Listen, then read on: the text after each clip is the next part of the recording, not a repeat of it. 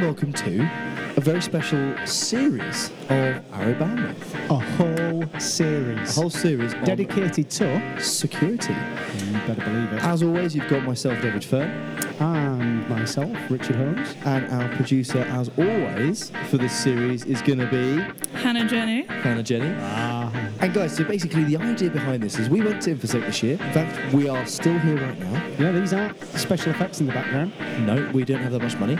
Um, so, essentially, what we've tried to do is go around, find the most interesting, innov- innovative, and, int- and sort of exciting vendors that we have on our portfolio, and basically bring them on and interview them. But do quite long interviews, sort of 15 to, to 25 minutes, and mm-hmm. essentially give you a real idea of where the top vendors think the current trends are, technology directions, and generally sort of what some of the top things are they're focusing on and concerned about in 2017 and beyond. Yeah, so if you want a Security 101 for 2017, look no further ah. than this series. I would like to add a Security 202. Oh, yeah, go on then. Why not? Why not? So look, guys, sit back, enjoy. This is going to be the next couple of months of your bandwidth listening. So yeah, we hope you enjoy it. Get ready for the bombshells. Yeah.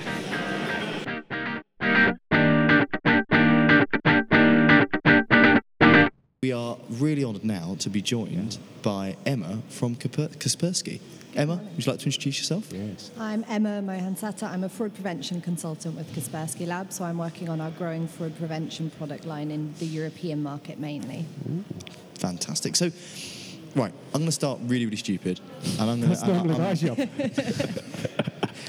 So, I mean, I think um, my preconception of, of Kaspersky is it being a freemium sort of antivirus product. I've never really, I mean, I've, I've certainly, I've, I've seen Eugene present a few times at various different things, and he's probably one of the most charismatic presenters in the IT industry, bar none. Absolutely. Um, but what I, I mean, what I find fantastic is that, you know, I know you as a freemium antivirus product, but we're coming to talk about fraud prevention today, which is very much a, a central enterprise B2B, sort of problem, yes. B2B problem. Mm. So, I mean, talk about, I mean, talk about that part of the business, because obviously that's a part of the business we don't really hear a huge amount about. Sure. So Kaspersky Lab, the part you probably know is that we're the largest privately owned cybersecurity company in the Yep. world, and we've been around for the last 20 years, mm-hmm. and we've got that background in protecting consumers and businesses for the last 20 years.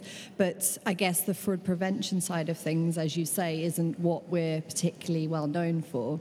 I guess from our point of view, when we look at the last 20 years, the main focus for businesses hasn't changed, right? Hmm. Businesses want to make money. Businesses are focused on delivering innovative and good products for their consumers, staying ahead of the competition and all of that.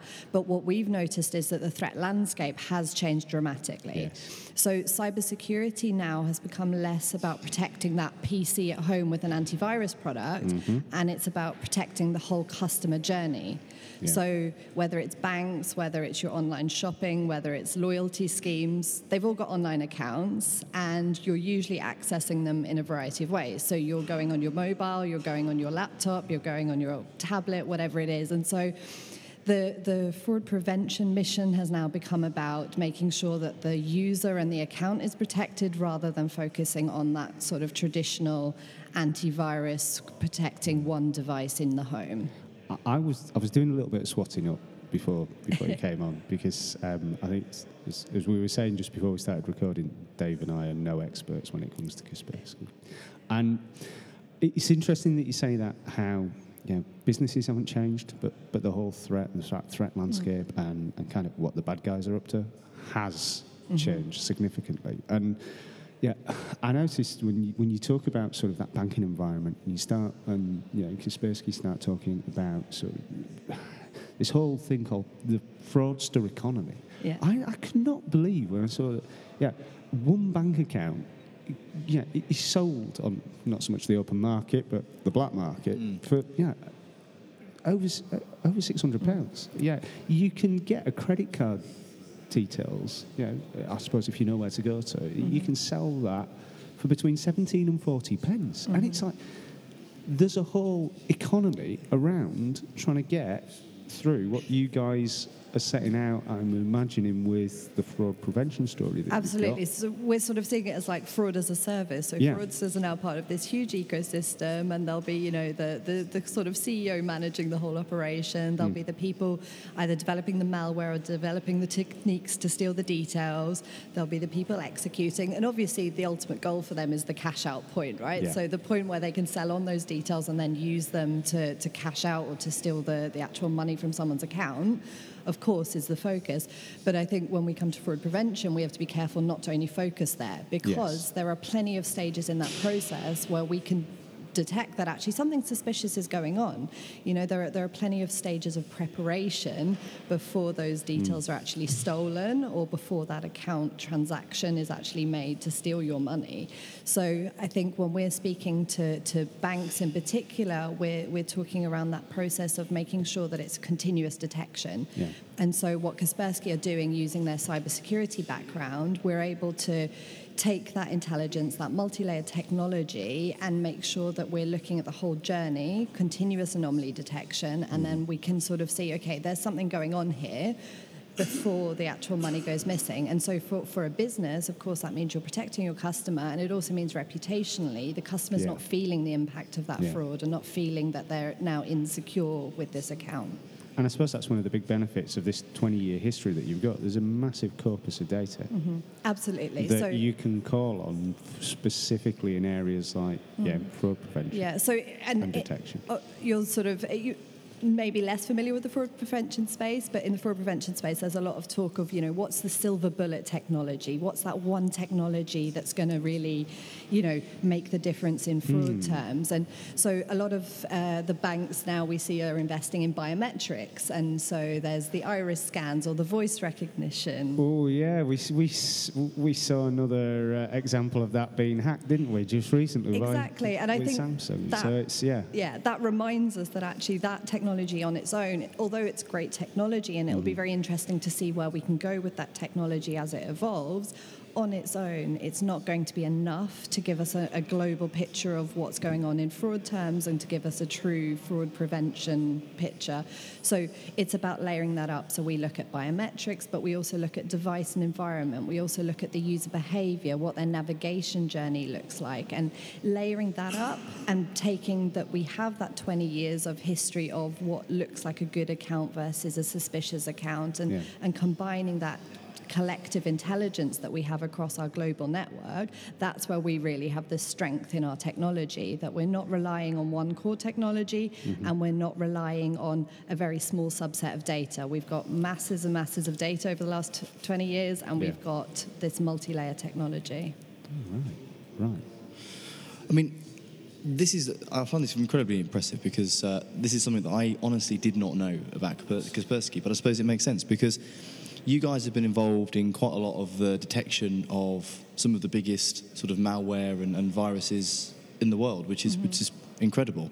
Um, but I mean, how are you actually? So I mean, if we're talking about you know our sort of the, the audience we try and uh, we try and get out to, how can the channel take advantage of these technologies and, and how are they? You know, what are the current sort of um, customer journeys, customer stories that you've got around people actually taking it, deploying it, and, and actually getting some value out of it? So I think no matter what business you're speaking to now, they're all looking at how they go through the digital transformation. And it's it's not just a case of creating online accounts now. It's a whole digital transformation about how they offer their goods and services.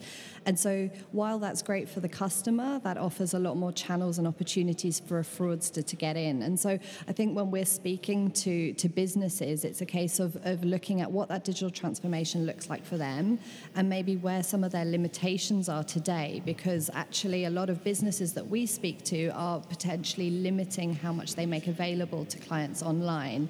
So I might be able to log in and check a balance, but I might not necessarily be able to make full transfers and withdrawals because as a business, I'm not prepared to give that that opportunity to my customer because I'm worried about how I protect it.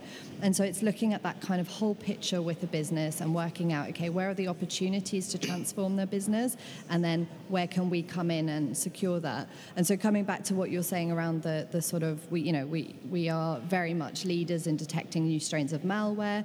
A lot of that is human intelligence that goes behind that. So mm-hmm. we don't believe in just, you know, selling technology. Actually, what we're selling is also the human intelligence that powers that technology. Technology on its own is great, but if we don't have the, the massive team of research and developers that we have, we wouldn't be able to push those technologies forward. We Yeah. wouldn't be able to keep an eye on what's happening on the dark web. So you're talking about, you know, the the details getting stolen Yeah. on, on dark web forums. Yep. We're keeping eye on, on that kind of thing. Beyond that, that, fraudsters are also selling tools amongst each other. So, as, as a fraudster, I might develop a hacking tool, and then I realize I can use it to hack, but I could also make some more money if I sell it I to can you. monetize it. Yeah. You don't even have to know particularly a lot about fraud and hacking. You can just buy it off me, and, and, and off you go, and, Yeah. and you can you know create your own profitable business. And so fraudsters are very good at communicating, sharing. We see you know something will pop up in one country, and within days we'll see it somewhere else, or within hours at times.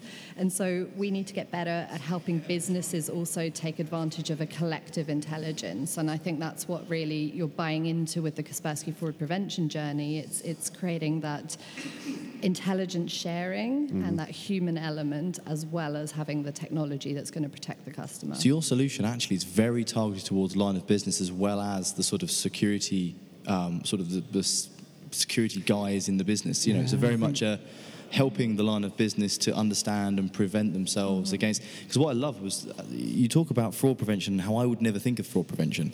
You know, around monitoring the dark web and looking for you know exchange of tools and looking for mm-hmm. you know I get it. The credit card fraud piece I think is what most of us think of, but we mm-hmm. don't really think of everything that goes into what essentially drives that outcome and what drives that that answer. It's And effectively some- an arms race, isn't it? Yeah. Yeah, Yeah. yeah, exactly. Absolutely. And to some extent, actually, your personal data can be more valuable than your credit card because if I've got your personal data, I can set up a fake account. Yeah. And with Yes. that fake account, I can get access to even more credit than what you might have on your credit card. So, uh, it, to some extent, it's, it's also looking at the wider business and, Yeah. like you say, not just looking at the credit card fraud prevention, not just looking at protecting the accounts. Every business knows they're going to have some level of fraud if they're doing any sort of business that involves any sort of transaction. But you don't want to block your good customers and limit your business growth by focusing too much on the fraud journey. So, number one, handing that off to some experts allows you to focus on your core business while we're worrying about monitoring the dark web and Yeah. we're worrying about Mm. You keeping our want it to be an technologies up to date. At the same time, if you take something like risk based authentication, which is built into our fraud prevention product, it means I can let a good customer that I know is a good customer straight through. I don't have to disrupt that journey. Ah. When I have a bad, a potentially bad customer or a suspicious person trying to access You an can account, make them jump through more hoops. I can make them jump through more hoops, Oh, and I oh, I can like that. tailor that. Right? I like So- that. That's very That's clever. pretty mm-hmm. cool. So, So- oh, sorry, no. no. so I think that's just, that's a huge part that, that also gets mm-hmm. forgotten in the fraud Yeah. prevention journey. A lot of us talk about stopping the mm. fraudsters, and actually, 99% of the people using any business should be good customers. The fraudsters should be less really than 1%. And so we also need to make sure that 99% isn't getting hindered in their journey Yeah. in that attempt to find the less than 1%. Mm. And what I love is what you're doing is essentially making it as friction free as possible for people to Absolutely. implement um, fraud prevention solutions. And I'm guessing try and drive down the false positives as much as humanly possible. Um, but obviously, when you do have a suspect, you make them jump through what feels like relatively um, sort of normal hoops. Exactly. Fantastic. Surreptitiously. I mean, I, I, I have one last question, and it's it comes back to that, that line of business and what, and what you're saying about this. You know, what's obviously you know, a very different take and view on on fraud prevention from, from your perspective. But are you are you seeing in this area? Are you seeing a change in the type of partners that you're working with, the type of businesses that are, yeah, consuming your product, reselling your product as part of a solution? Because I should imagine that you know once you start getting into e-tail, e-commerce, mm-hmm. that actually the, these are businesses that can really make use mm-hmm. of your products and services. It, it's and it's not just the purvey of security shops and mm-hmm. consultants anymore. It's it's part of you know perhaps taking that Kaspersky offering and embedding it into mm-hmm. you know whether it be that that transformed end client's business of being that shop and that transaction model. Are you, are you starting to see that? Yeah, so I think away? what was at one time a very sort of niche area of cybersecurity, Hmm. now that needs to be running through the whole business model. And I think businesses are realizing that more and more. And so, Yeah. absolutely, that's led to sort of a more, uh, perhaps wider interest in, Yeah. in fraud prevention in general, and then a, a wider interest from either resellers or businesses in different areas where they're looking at how they can help transform businesses rather than just how they can block fraud or how they can secure. Uh, the online side of the business. So absolutely, there's definitely been a shift in mindset on that, and I definitely think yeah, that's it's becoming part of that kind of wider, like I say, digital transformation journey Yeah. rather than a very niche. Okay, the cybersecurity team are going to worry about this, Yeah. or the information security team are going to worry about this. Actually. Much wider areas of customer experience and so on in the business are now going to be thinking about this. Fantastic. That's brilliant. Well, look, Emma, thank you ever so much for coming online. Thank it's you for been having me. really eye-opening conversation, and obviously, anyone listening to this, if you are looking at fraud prevention solutions, please do come talk to us. You know, Kaspersky are an incredibly uh, important vendor to us. I think it'd be a really interesting and different conversation to go and have with your customers. So, look, thank you very much for your time. Thank That's you very brilliant. much. Appreciate this Thank is you. uh, pretty cra- crazy uh, infosec. So yeah, thank you, and yeah, we'll speak to you soon. Yeah, Thank you brilliant. very much. Cheers, guys. Bye.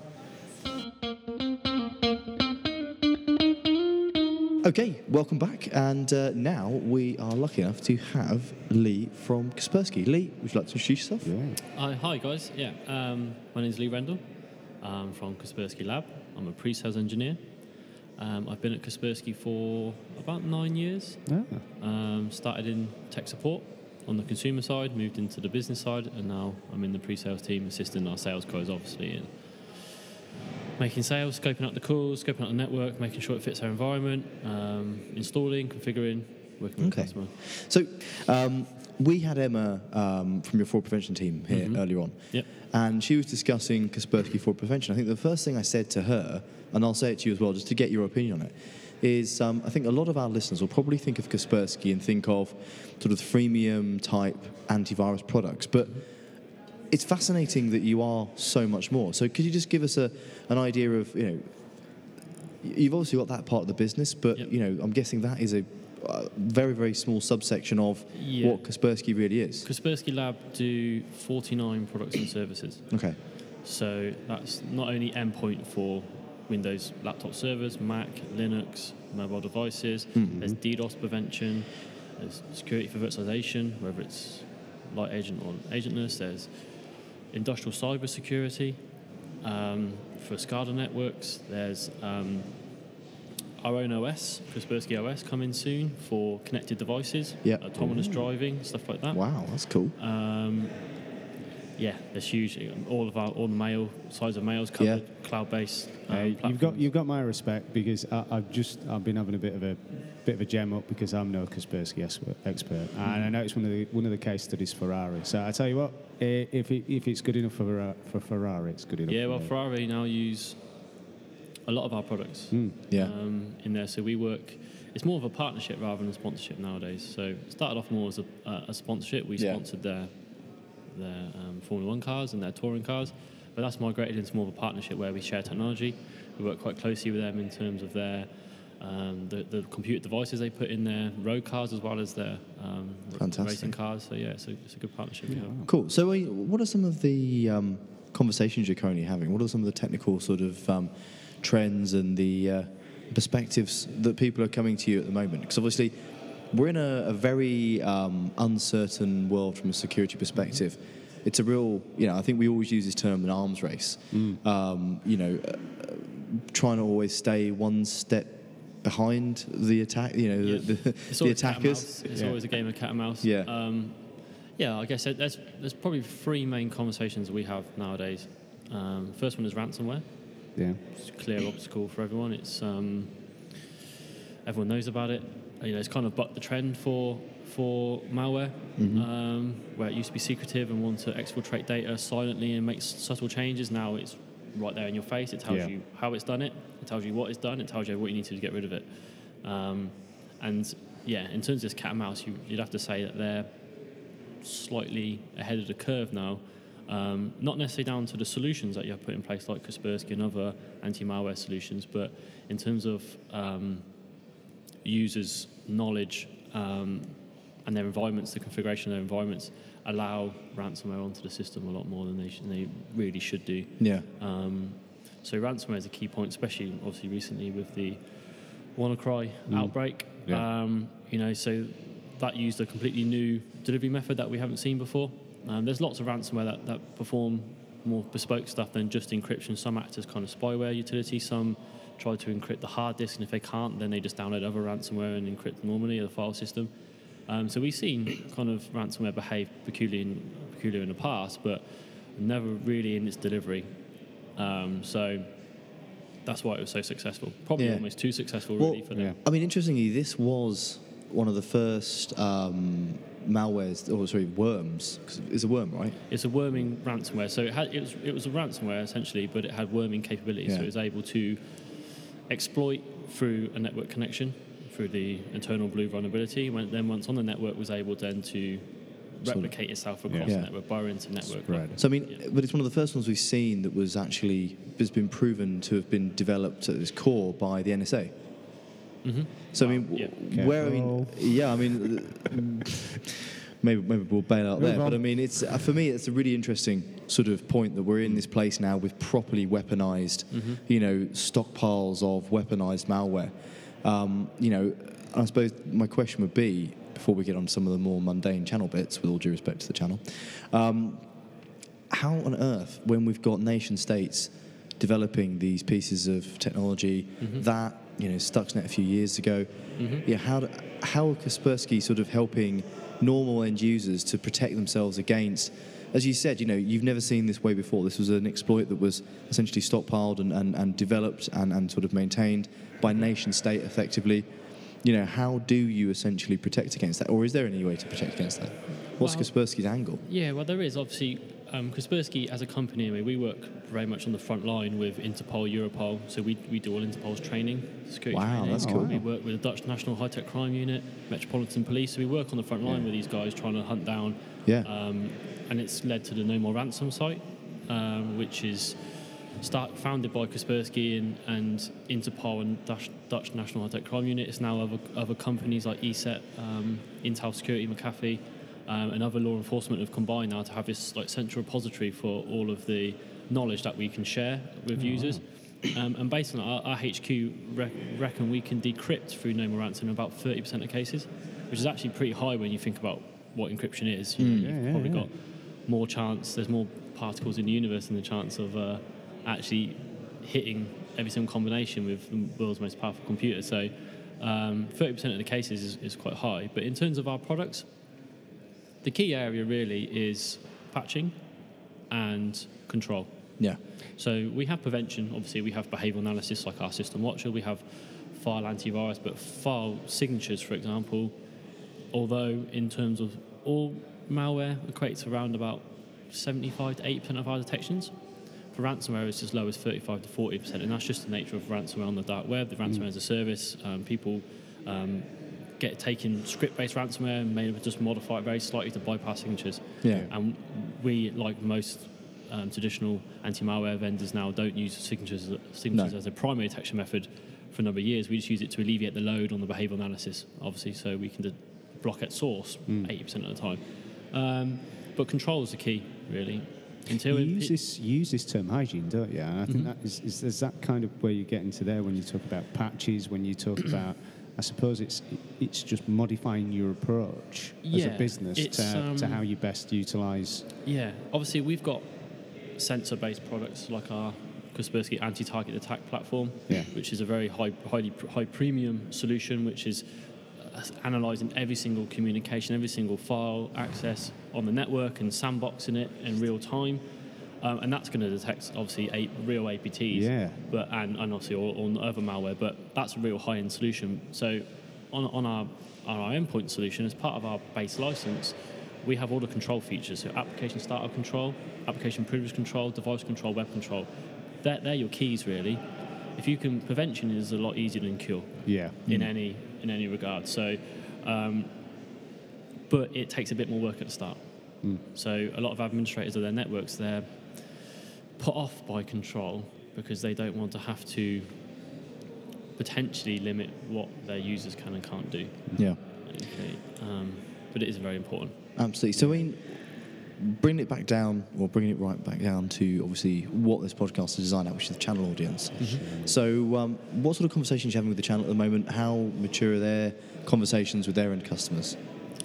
Um, yeah, it's interesting. So the feedback we get obviously is revolving around GDPR Yep. for them and, and how our channel are prepared to um, promote GDPR related solutions and Yeah. what, what the criteria is because essentially still a lot, a lot of people don't know really what GD, GDPR so that's um, an area where all of the channel including all of the, the vendors as well we need to get on board and understand what GDPR Yeah, are going to be because it's a conversation we're having with end users when they come through directly to us, and it's a conversation we have with channel quite often about what Kaspersky covers as part of GDPR, what other solutions cover, Yeah. and can you be completely covered from GDPR? Probably not. Um, so then you have to start looking at what's the key areas, what Yeah. you're most likely to get fined for if you have a, a, a data breach um, and haven't secured certain areas. So it's that's a key that's a key area for the channel to focus on really would be GDPR. I think a- anyone who can come up with a very good GDPR plan for their for their users when they're having conversations is going to win a lot of lot of business. I think. Okay, that's really good.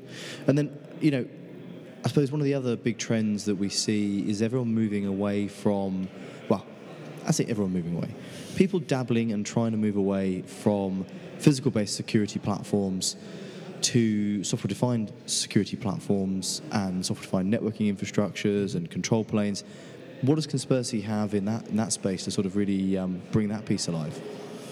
So, um, Kaspersky have got two two major products, and that builds one solution. So we've got um, Kaspersky Security for Storage, Yep. which is virtual physical storage solutions, Oh, okay. um, protecting NAS and SAN Yep. um, related storages for all the, all the major storage Yeah. vendors.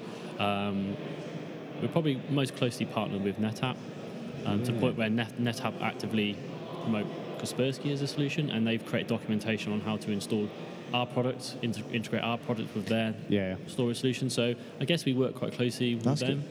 But so, I- um, I hadn't- uh, so you actually head up the, the NetApp technical team. Cheers, mate. That bus just As well got thrown under there, didn't I? Yeah. Had you heard of that, that partnership? Um, so what we are starting to see with with NetApp is i- is there's there's a drive towards creation of this ecosystem of, of, of, of, of other vendors to help, I suppose, take better advantage of this this whole concept of, of, of the data fabric. I'm not specifically come across Kaspersky being a part of that, but it's really interesting to hear. And, and actually, when you look at the maturity of, of yeah, products like, like ONTAP, when you look at how NetApp are taking their product set forward with, with Cloud Sync and their, their whole hybrid cloud proposition, security's got to be a part of that. It's got to be a Well, really, it's got to be really, it's really got to be security first, really. Yeah, exactly. So you know, it, That's it kind of fantastic. gla- gladdens my heart to hear that. Yeah. And uh, yeah, I'll be, I'll be doing some uh, some homework tonight. Get to Yeah. the bottom of that one. But yeah, yeah, it's um, yeah, it's, it's an interesting um, move forward for Kaspersky to Yeah. on the level of interaction with uh, probably the industry leading storage solution in NetApp really. Um, but yeah, as you said, I think I think the theory behind security has changed. It used to be have everything open and start locking stuff down. Yeah. Now the, the process needs to be and should be lock everything down and start And opening then what you whitelist, yeah, basically what you need. Um, because you'll miss something other way around, and that becomes a whole. Exactly. And actually, for the inconvenience of the vent of the, the actual users of the network having to say, "I need this open, I need this open," you can guarantee. You can, I say guarantee. You can, as near as you can possibly ever get there, guarantee a certain level of Yeah. protection in your network. Yeah, and um, you need you need a lot more knowledge and experience of attack mechanisms and attack vectors when you're locking stuff down from an open platform. Because if you miss something that the attackers will, might utilize, Yeah. that's it. It's a lot easier to have everything locked down by default and start opening stuff that you need specifically. yeah, And, and if you get something through there, then obviously you're hoping that your, your anti-malware solution is going to be able to, to protect you against that. Yeah. Um, or at least can maybe, maybe mitigate against the, the, the attackable area of the machine yeah, um, or the network. But if you have an open network and you start closing stuff down and you get something in from an area where you just forgot or didn't know that was a, a possibility, Yeah. um, it's a lot harder. Yeah. But security now needs to go beyond. So security awareness training. Yeah, Training absolutely, your yeah. staff is paramount. I think it's going to be paramount for GDPR as well to prove that you, Yeah. you train your staff. Um, and it's the key. 80% of all security-related incidents are user error. All, La- the, ma- all the major attack vectors for Layer ransomware. 8, as they like to call it. And I think this is this is an important thing. Every, everybody, yeah, well, I say everybody. You said earlier, there's still a heck of a lot of education I think needs to be done around mm-hmm. GDPR, and I completely agree with you on that one. Yeah. I, I think everybody sort of looks at the headlines around, you know, the the fines, the date that GDPR comes into effect. Mm-hmm. Yeah, 25th of May 2018, for those who haven't got it tattooed on, on the Foreheads, just yet.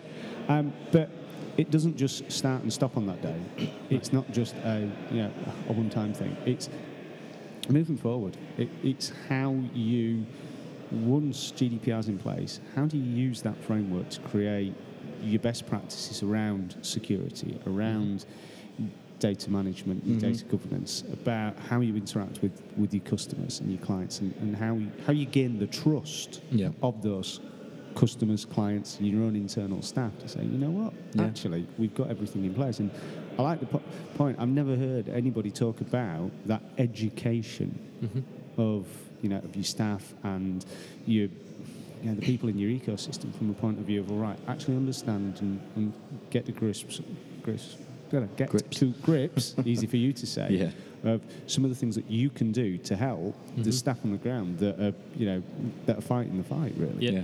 yeah. it's it's going to be. It's obviously it's key. It's got to be in everyone's focus now. Yeah. Um, most of the customers, potential customers that we speak to, haven't, although they're thinking about it, haven't really taken any steps towards GDPR.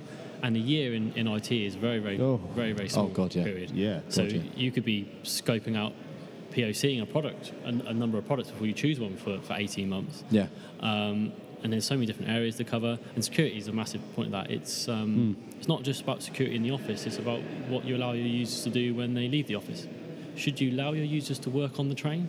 Because who's looking over their shoulder? That's a very good point. It's, kind of- you know, we encourage that, especially because obviously our office is in, in the centre of London, in Paddington. Yeah. So we encourage our employees that, that period of time, that hour commute to work. But should you really? I guess it depends on what your industry and Mm. what, what, what data you have there. Do you know, that's a whole different take on endpoint security. I've not even thought about. Never mind securing the device. So, yeah, God forbid if it gets lost on Yeah. the seat of a bus or, or a train.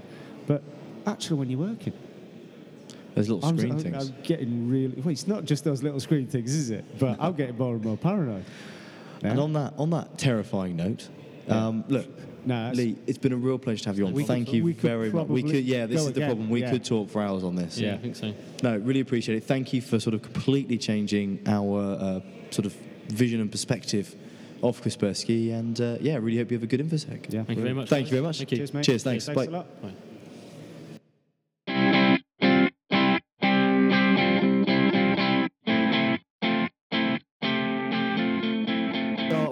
Lucky to be joined by David Emm from Kaspersky. So, David, would you like to introduce yourself, please? Yeah, absolutely. Um, I work as a security researcher in the global research and analysis team at Kaspersky Lab.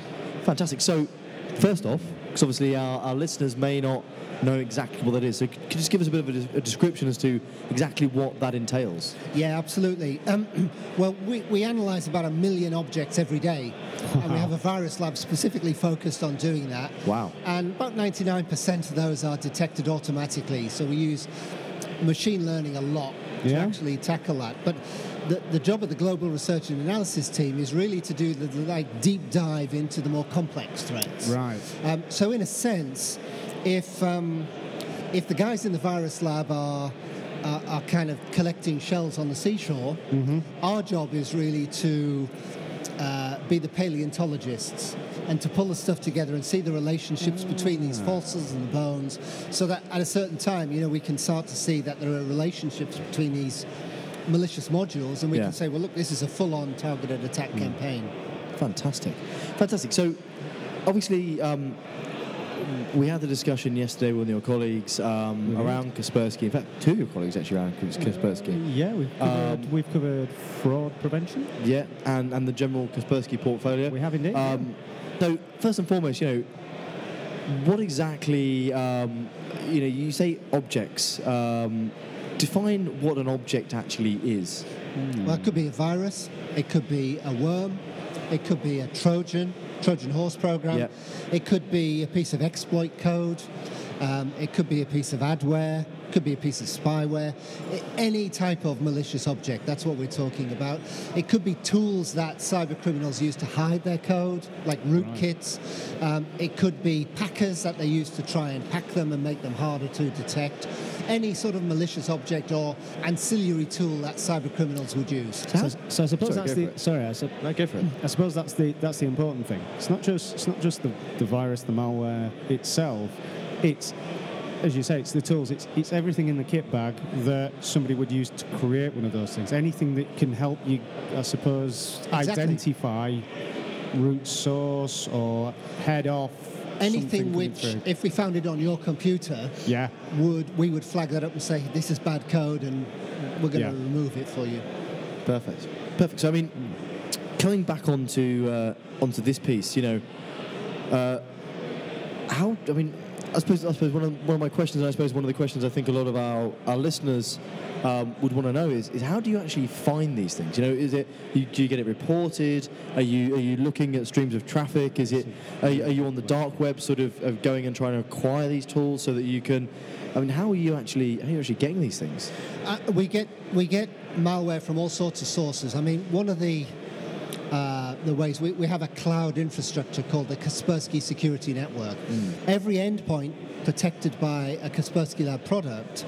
Um, that person who installed it gets the opportunity to opt into the KSN, the Kaspersky Security Network. Now, Yeah. what happens if they do is every time they launch a piece of code, every time they download a piece of code, we take the housekeeping information, the metadata Yeah, yeah, from that file, we, we send these few bytes up to the cloud system and we analyze its overall reputation. So, have we seen it before? Where did we see it? How many people? Where's it come from? What do we know about it? And so we can come back in real time and say, yeah, that's known good or that's known bad. Or we can say, look, we don't know enough, restrict it for the moment, then we can come back when we do know about it.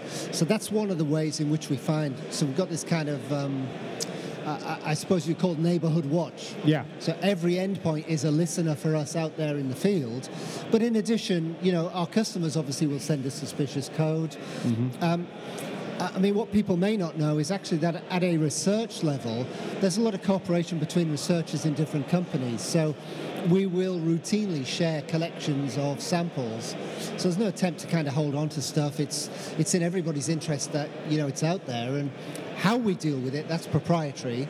But actually, the raw material that we're looking at that that gets distributed pretty widely among researchers. I think that's one of the things that that we've learned while recording this series, and, and, and certainly I'll be the first to hold my hand up and say I'm, I'm no security expert. But what I have learned and what's what struck me with all the vendors that we've sat down with in this series is, you know, you talk about that cooperation, um, and that's that's that's absolutely fascinating to see that because, yeah, collaboration and we talk about it being an arms race. We talk about it being, you know, just just running flat out to stay still. And one organisation, you know, no, no matter how big and how well resourced Kaspersky is, you know, to be able to augment that with, yeah, in essence, your competition uh, as well as collaborators. That's that's absolutely fascinating to know that there's that intelligence sharing happening. I mean, there always has been, going right back to the early days of viruses, actually. Um, so, you know, collaboration in a formal sense of going to the same security conferences and Yeah. sharing ideas, um, informal relationships between researchers, sharing collections, sending people heads ups, sometimes even doing joint blogs or joint research on, on topics as well. Um, so, you know, as I say, the, the, the issue of how do we protect our customers from that, that's proprietary because it's our technology Yeah, and absolutely each company does it differently. But actually, uh, you know, I suspect the same is probably true in the area of biological viruses. You know, there's Smith SmithKline Beecham, Merck, and other pharmaceutical companies, but the scientists there don't hold on to H1N1 or whatever it Yeah, is. But what they do in terms of dealing with it, that's proprietary. Yeah. So, you know, talking about attacks that have occurred recently, you know, obviously um, WannaCry being, you know, one of the biggest uh, attacks we had in, in recent months. Um, what can enterprises learn from that attack? What can you know? How can they better prepare themselves for the future? Well, WannaCry was very different from previous ransomware just because of the volume of infected computers. Yeah. So we know that ransomware has been very, very successful. Um, we've seen it grow exponentially in the last two, three, or four years. Um, this is the furthest a single variant of, of a piece of ransomware has spread. And it's reminiscent of the, the epidemics we used to get at the beginning of the century, actually. Yeah. Um, and what's happened since then is that criminals have tended to become as stealthy as possible, but also to work in very low key, sort of smaller hit and run operations. So it was unusual in that sense. Um, it's not the first time that we've seen a piece of malware spread on the back of um, an exploit. In other words, a piece of code used to take advantage of the fact that a machine wasn't patched, Yeah. that a security update hadn't been applied. Um, uh, and you know, there have been some notable cases in the past. Sasser, for example, back in 2004 was another notable one. Um, I think there, there are obviously from, from attacks like this anyway things that people can learn. The first is that it's really, really important to make sure you apply security updates. Yeah. Because if you don't, that's a little bit like having, you know, a medieval castle where the attackers know that there's a secret door and they press the button and it will open up and their army can pour through the door. Yeah, yeah. And it, it's the same thing. You know, if, if you didn't patch and they have a piece of exploit code, then it can get into your organization if you didn't apply that update. I think the other thing with it being ransomware in particular is the importance of backing up. That if you don't back up your data on a regular basis, then you are the victim of any ransomware attacker because they Yeah. can say, well, look, give us the money, all your data's gone. Yeah. If you have a backup, then I'm not saying you've got no problem because you still have the cleanup to do, you still have to restore infected computers, restore the backup, but you're not in a data loss situation, which will be much worse financially. Mm, mm. That, it's absolutely, absolutely good point. And I mean, I think I think the, the takeaway that we've had consistently is it, it, it well, it leveraged an exploit that was obviously a bit naughty from the NSA, but at the same time, you know, proper backup, proper strategies. And I think Best practice. it is best practice, right? It just it needs to be. I think that's one of the single biggest issues that we have today is, is that we all talk a good game about best practice. We all talk a good game about about doing these things, but you know, I think I think we think about it at the core of our infrastructure, mm-hmm. but we forget how important the edges. And you know, if you look specifically at why it, it was pro- so prolific in the NHS, good God, I mean, the number of endpoints the NHS has. You know, every single room in every single hospital, you've got a PC in there, you know, that, that they're using to, to get in. It, it's just can proliferate through those so easily, and you forget that. Hold on, even though it hasn't actually affected like the core server infrastructure, if it's affected people's way of actually communicating or getting to the core Yes. infrastructure, it's as devastating um, as it was. I think I think what WannaCry also pointed up. Actually, you mentioned the NHS, and it, it, it's a good illustration of the fact that process is critical. You know, so throughout the NHS, they use technology to defend themselves against attacks like this. Yeah. So some NHS trusts were affected, others were unaffected, oh, this- and it comes yeah. down to the process. You know, your Yes. your routine for patching and This- your network management. You, you've hit on something which isn't necessarily like appropriate, well, not appropriate, but isn't necessarily part of this conversation. Bit of a tangent, but this is one of the things that literally boils my blood about our government is the fact that, and not necessarily our government as in the Conservatives or Labour or whoever, but the, the way we do things. So it's purely you know, the, the reason, as you say, that one NHS trust worked and the other one didn't was because one NHS one NHS trust happens to have a really really good guy who gets it and is diligent and, and applies process, and the other one doesn't. But then they might have issues elsewhere, and it, it's like, why on earth do we have a single national health service? And it's the same for schools. It's the same for, for local and regional government. You know, why do we have these pockets of expertise? Why are we not looking to share, very much like the IT industry does, or specifically the security industry does around threat, in, uh, threat intelligence? Why are we not combining skills and combining our abilities to be able to say, do you know what? We've got a really good security guy here. because at the end of the day, we're all trying to save lives and, and make people happier or make people better or you know educate people better.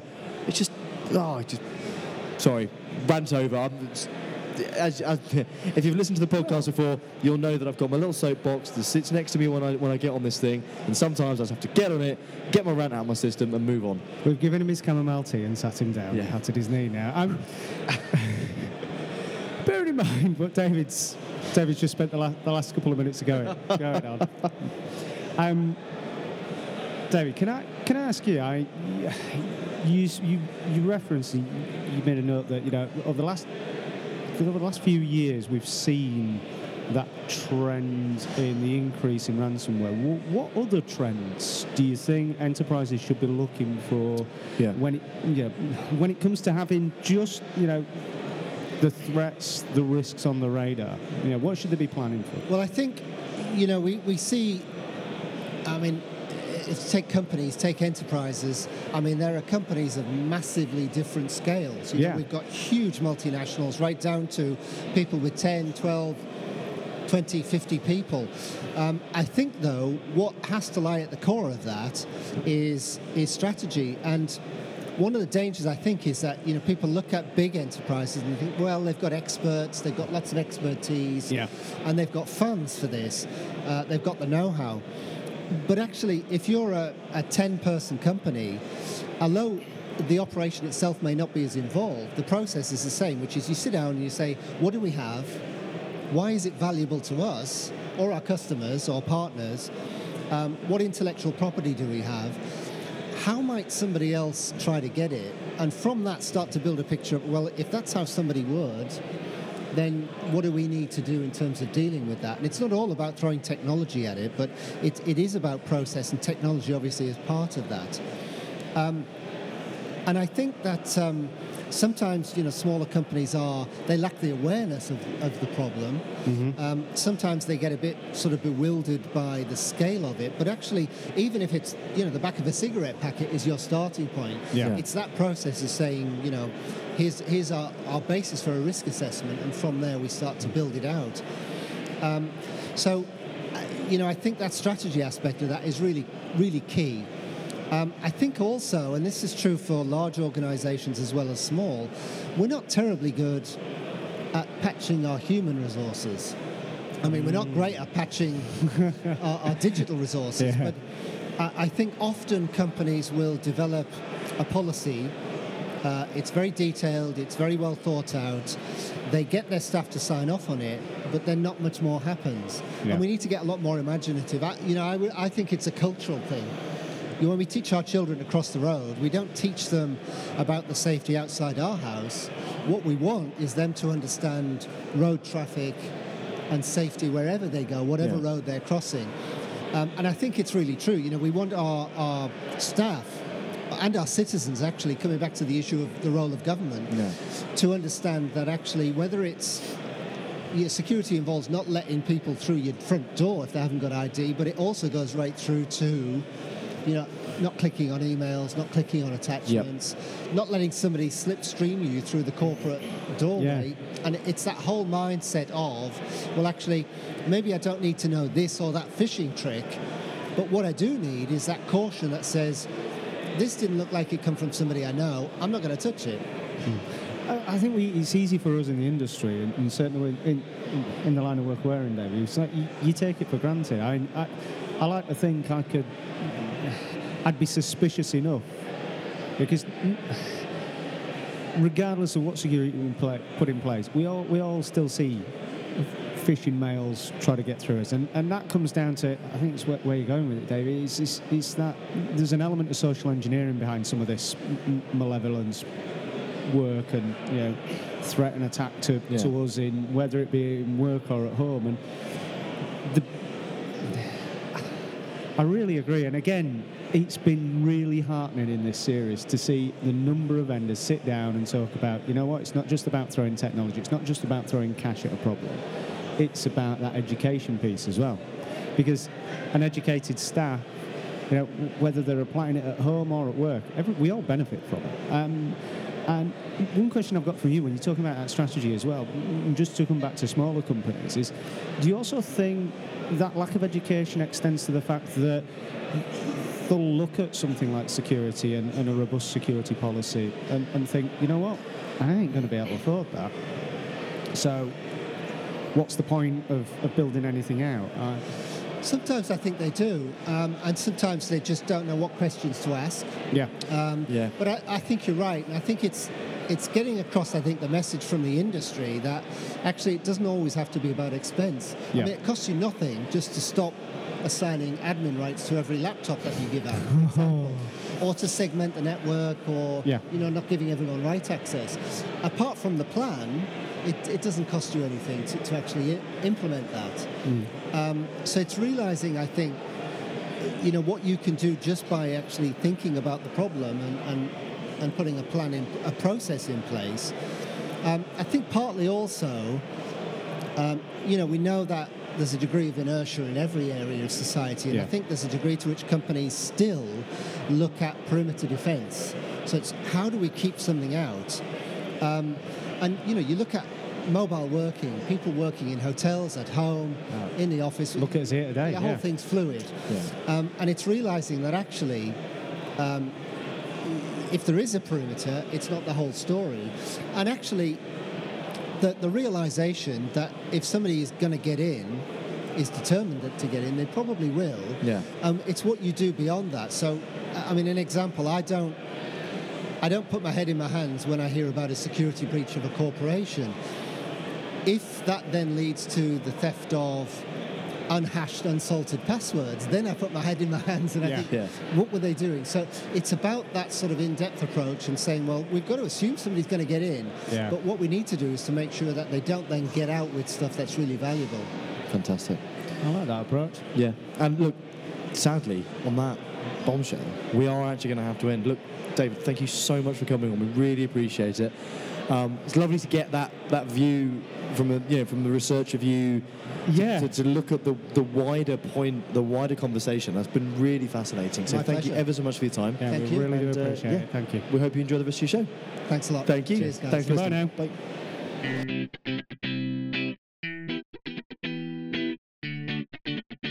Well, I hope you enjoyed that. I did. Don't forget, this is part of a series. There will be one next week. Um, if you want to join the conversation, please, please do so at hashtag arrowbandwidth on Twitter. And don't forget to check out the show notes, where there's loads of really important resources and, uh, and generally sort of part of the conversation. You find that at the uh, Arrow Hub. You will indeed. You will indeed. And guys, look, if you've enjoyed this, please subscribe. We cover loads of topics. We've got tons of back catalogue.